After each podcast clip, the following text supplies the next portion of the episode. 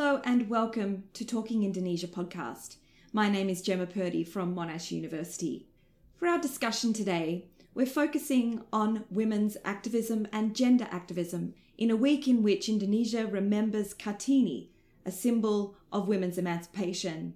We consider what is the present state of the women's movement that Kartini pioneered over 100 years ago?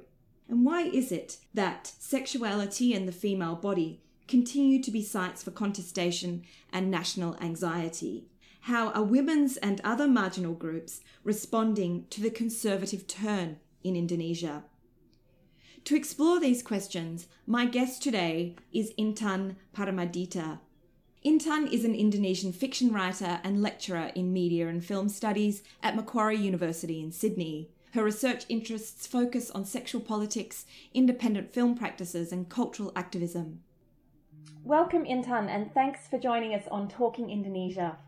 Thank you for having me.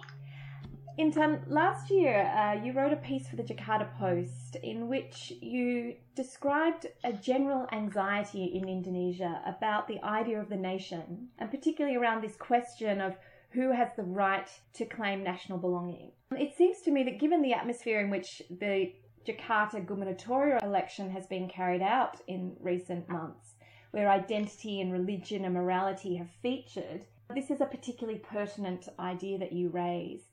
Can you explain what you mean about this idea of anxiety, about the idea of the nation, and maybe try to explain to us why it's happening now and where it's coming from?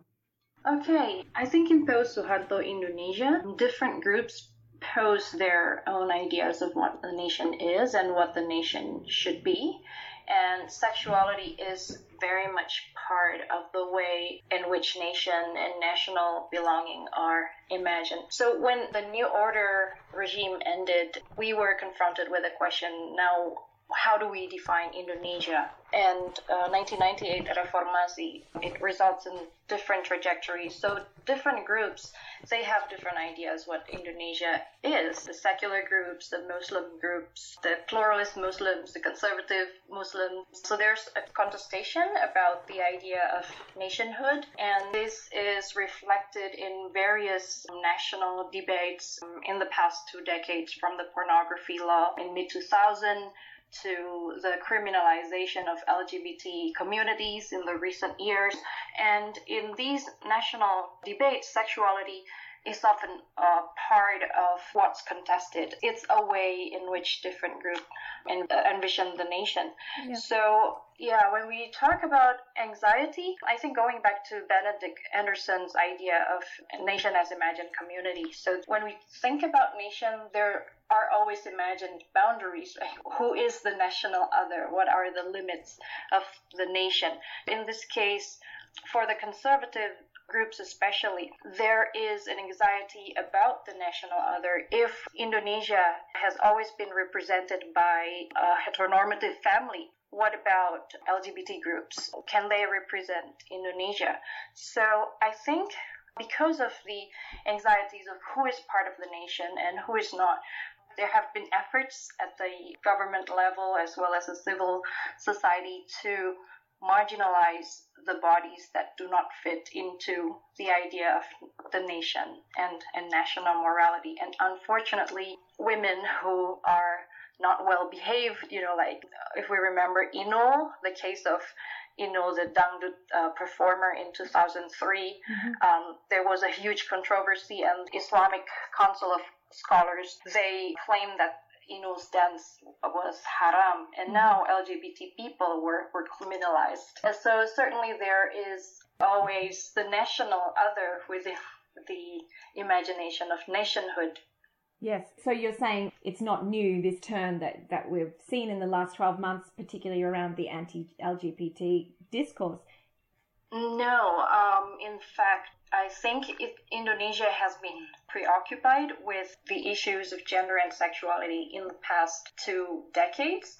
If we think about what happened since early 2000, every year there's always a case. But most yeah. of these cases, they receive a lot of media attention. So, for instance, the Inul controversy in 2003, when the MUI issued a fatwa against Inul, and Inul actually triggered the more intense discussion of the, at that time it was called anti-pornography bill and then there was also the case of Playboy Indonesia, and the Indonesian Playboy office was attacked by Islam Defenders Front, by the FPI and it was 2006 i think at, at that moment the anti-pornography bill was introduced to the public so every year there's always something and of course the anti-pornography bill it was probably the longest and the most divisive national debate in the post-Suharto Indonesia. It was first introduced in 2006 and then after that 2008 it was ratified as law. People tried to propose judicial review but they failed. And then in 2010, there were three LGBT, three attacks on LGBT related events. Mm-hmm. So this has been going on and there's always women's bodies and recently LGBT bodies and sexualities, they're always targeted. And I think it's because sexuality is always part of how you imagine the nation and what the nation should be. Mm-hmm. Who are the initiators of some of these attacks? So, of course, we can talk about the Muslim vigilante groups as being separated from the larger Islamic groups. So, even the Muslim group like PKS, the Prosperous Justice Party, is really trying to keep a distance from vigilante groups. But their actions are very much influential in terms of decision making. So, policymakers, they really take into account, well, we should impose censorship because we don't want any trouble from the radical or from the vigilante groups. So there are different groups and they have different concerns, but I think the whole atmosphere is moving toward conservatism. And sexuality here is a contested arena for the secular groups because my own research mm-hmm. is about secular culture of producers. They are mostly filmmakers mm-hmm. and film festival organizers, mm-hmm. film critics. They think that the freedom to talk about sexuality and sexual rights, sexual identities. It's all part of the democratic Indonesia, what, what in Indonesia that they envision. But for the conservatives, it's something else. Sexuality is a tool for consolidating power. It's something to think about when you want to incorporate Islam in the new vision of nationhood. So in this case, deviant sexuality by you know Islamic standard should be seen as a marker of exclusion when they think about nation. Yeah. For the government, it's it's also something. So conservative groups might not be dominant in the government, but the government is uh, using sexuality as well to assert authority.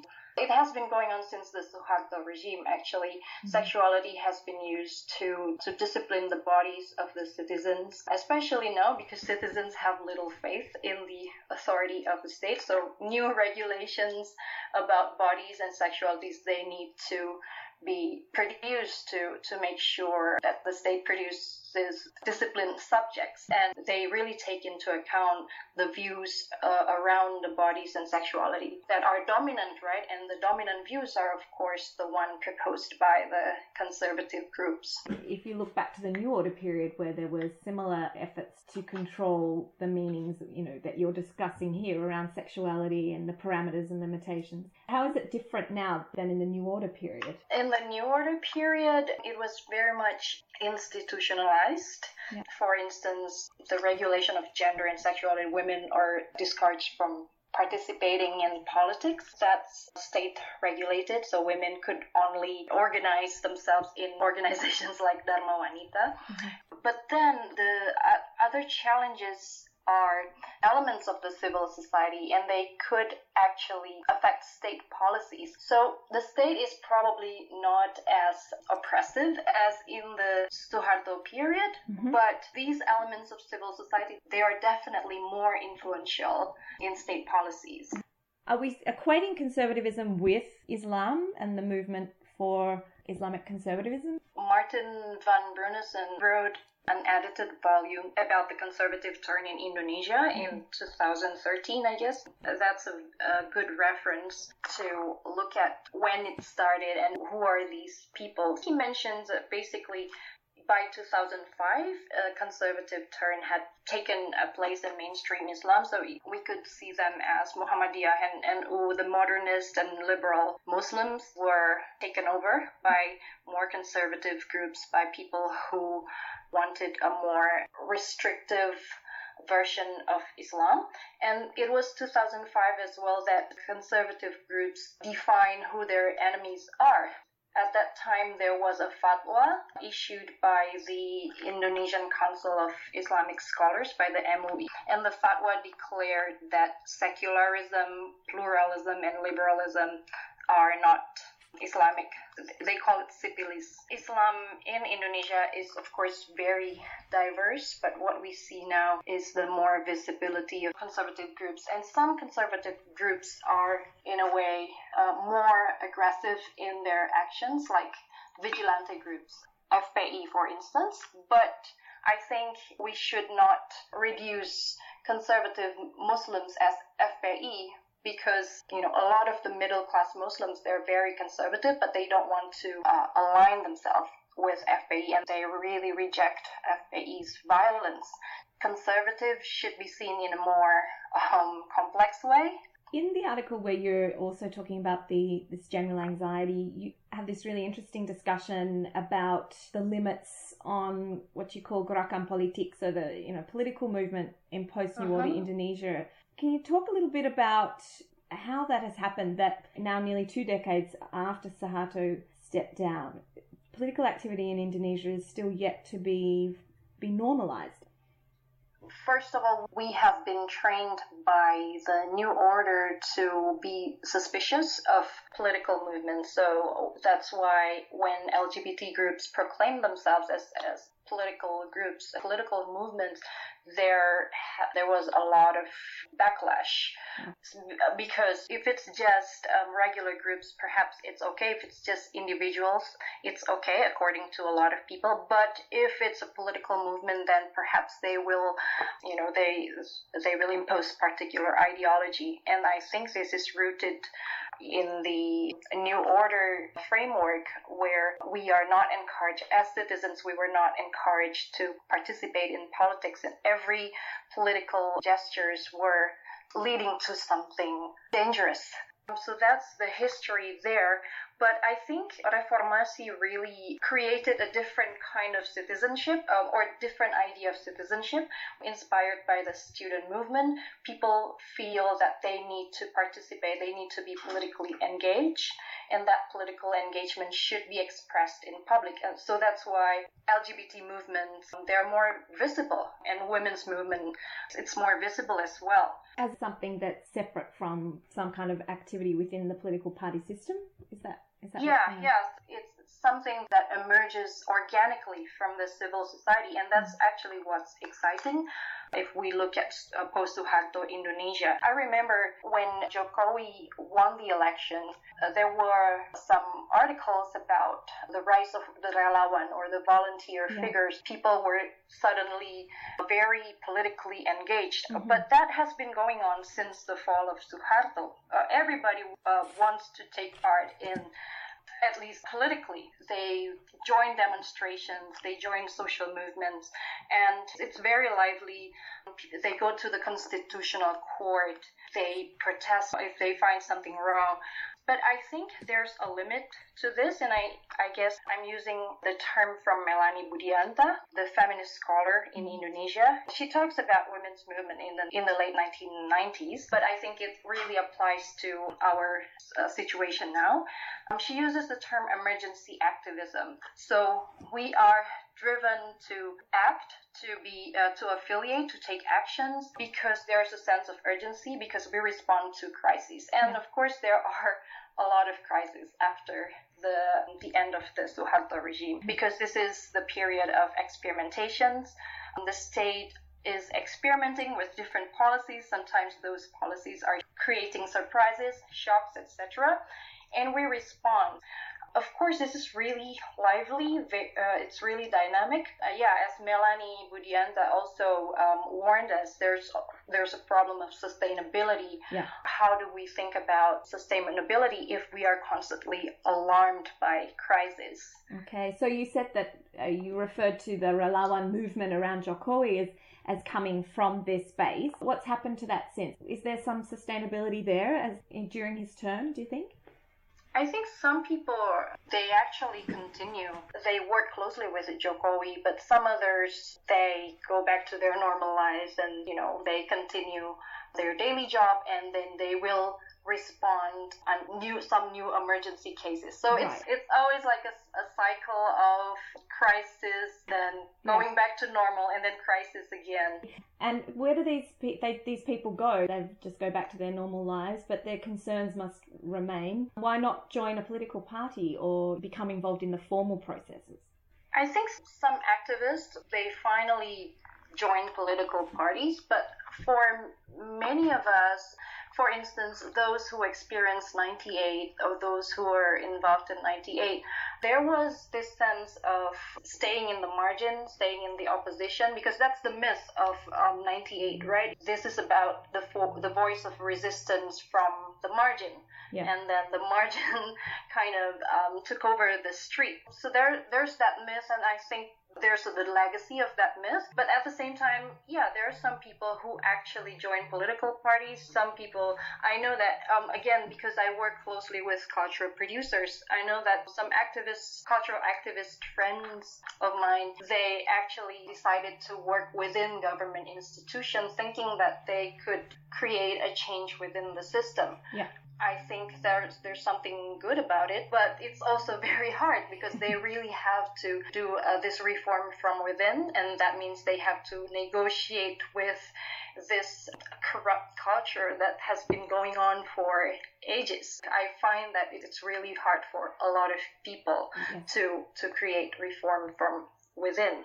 But at least there are those who are there and are trying that. Yeah, yeah. and and because we are not there, we tend to support them. But tell us now a little bit about your particular area of interest and women's resistance. Are there examples that you can tell us about where women's activism in particular might have tried to combat this growing conservatism? Can you tell us you know some examples from literature, film, and art? I categorize women's resistance into three phases. So the first phase was the early phase of reformasi, uh, and I call this phase resistance towards state ibuism or state motherism. And this is, of course, a term coined by Julia Suryakusuma. She refers to how women's roles were institutionalized by the state as mothers and wives. So during this first phase, women were more concerned with the constructions of gender and sexuality framed by the New Order regime. So, women writers and women filmmakers such as Ayu Utami, uh, Nan Ahnas, and Nia Dinata, they challenged the idea of women as ibu, as good wives and mothers. The engagement with the conservative turn began, I think, in mid 2000 in, in what I call the second phase of activism. I tentatively call this porno paranoia because the pornography bill is very much of it. So uh, the debates and the expressions are shaped by the presence of debates around the pornography bill in public. And this was the first time when artists re- really realized that there's something going on, that there's this conservative turn going on, although at that time it's not something that they could um, fully grasp. But there are some artistic expressions which started to capture this phenomenon. For instance, the film uh, Berbagi Suami or Love for Share by Nia Dinata. It's a subtle critique of the polygamy phenomenon, which was, of course, um, promoted by some conservative groups. And right now, I think we are in the most uh, current phase of activism, and I call this the phase of viral feminism. I think it started to happen five years ago. This is characterized by a new wave of feminist um, artists and activists who engage with feminist digital media practice. So they're very savvy in terms of digital media activism they try to bring women's issues more into popular culture. And of course, they use all these different social media platforms such as Twitter, Facebook, and Instagram for their art. Can you give me an example of one or two of those? Some examples are uh, musician Kartika Jahja and the uh, Bersama project. So they launched a music video called Tubuhku Otoritasku, My Body, My Authority, which basically claims women's body as their own. And this music video became viral through a different social media platform. I think what's interesting about this video is that you see a Muslim woman with a hijab and mm-hmm. she has writings on her hand that says, uh, tubuhku bukan penjaga imanmu. My body is not the guardian of your faith, because you know it, it's it really really responds to the whole idea that women's body should be restricted because it it could create some troubles with the faith. Yeah. So I think the new development is there are more popular feminist publications online. Women activists use the media in more sophisticated ways, and there's a feminist website called The Magdalene. Maybe the US counterpart is Bitch Media. So both Bitch Media and The Magdalene introduced feminist perspectives to mainstream media and popular culture, and a lot of its uh, the Magdalene's contributors are young people in their early 20s. So the magazine really, sorry, the website really speaks to readers who are at the moment when they are discovering gender politics and activism. So there's there are new things going on. So yeah, mm-hmm. on the uh, on the one hand, we have this whole conservative turn. Uh, women are sort of pressured to behave in particular ways, but on the other hand, there are also new developments in, in terms of gender activism and I think it's a good response because the conservative groups they're also very media savvy. Yeah. They use yeah they use WhatsApp groups, they use um, Facebook, Twitter to actually create to disseminate news and messages that ideologically disturbing. So I think it's a good counter movement and so that you're describing this movement as consisting mostly of 20 somethings, yeah? So it's quite a young young movement. Are they engaging with the, you know, older generations of activists as well, women activists? Some of them, yes, but I think, know, well, if we talk about women's movement in Indonesia, there are solidarity, there are affiliations, but there are also differences and gaps and disjunctures. Yes, there is a gap between this um, generation of women activists and the older generation because at the same time, in Indonesia, there's also a bad archiving and documentation uh, system. Mm-hmm. So we don't know what other people have done before. So what older feminists have done, it really needs to be introduced and reintroduced at the popular level because uh, this is not something accessible easily to the younger generation. Okay, so for example, would someone like Julia Suryakusuma, who you mentioned, would she be a well known? Mm-hmm. Would she be well known amongst the younger generation of feminists? Uh, for some people, yeah, but but there are also also um, young feminists who would say, well, we only have women's movement in Indonesia is only a few decades old, and that's you know that's really historically incorrect. Yeah, as you say, like a real loss of um, historical memory that needs to be recovered. Julia Suryakusuma is still quite popular. Um, I mean, she appears in me in the media yeah. from time to time. She has her own column in, at the Jakarta Post, mm-hmm. but they don't know about, let's say, Saparinah Sadli. Uh-huh. Um, from the 1980s, 70s generation, yes. and even Gerwani as the largest women's organization in the 50s, 60s. So a lot of young feminists are not really aware about this, but some others mm. they they're actually looking for this information. That's great. And so you keep using the term feminist, but I wanted to ask you if this term is is used in Indonesia and and how it is defined, how people react to it. As you know, in, in the West, it's kind of been a contentious term in but in Indonesia what what do people think of it? I think to some extent feminism and feminists are like in western countries they are bad words. they are they're even vilified so yeah. when Zapari, I mentioned Saparinah Sadli, so she established the first women studies program at the University of Indonesia in early 2000. And she said when she and her colleagues decided to open the program, they avoided the term feminist and feminist perspective because this would create a backlash in the academic community because feminism is considered as Western ideology and it's not compatible with Indonesian values. So they used uh, women's perspective instead, although they're actually talking about feminist theories. And the negative perception about feminism is still uh, strong even today.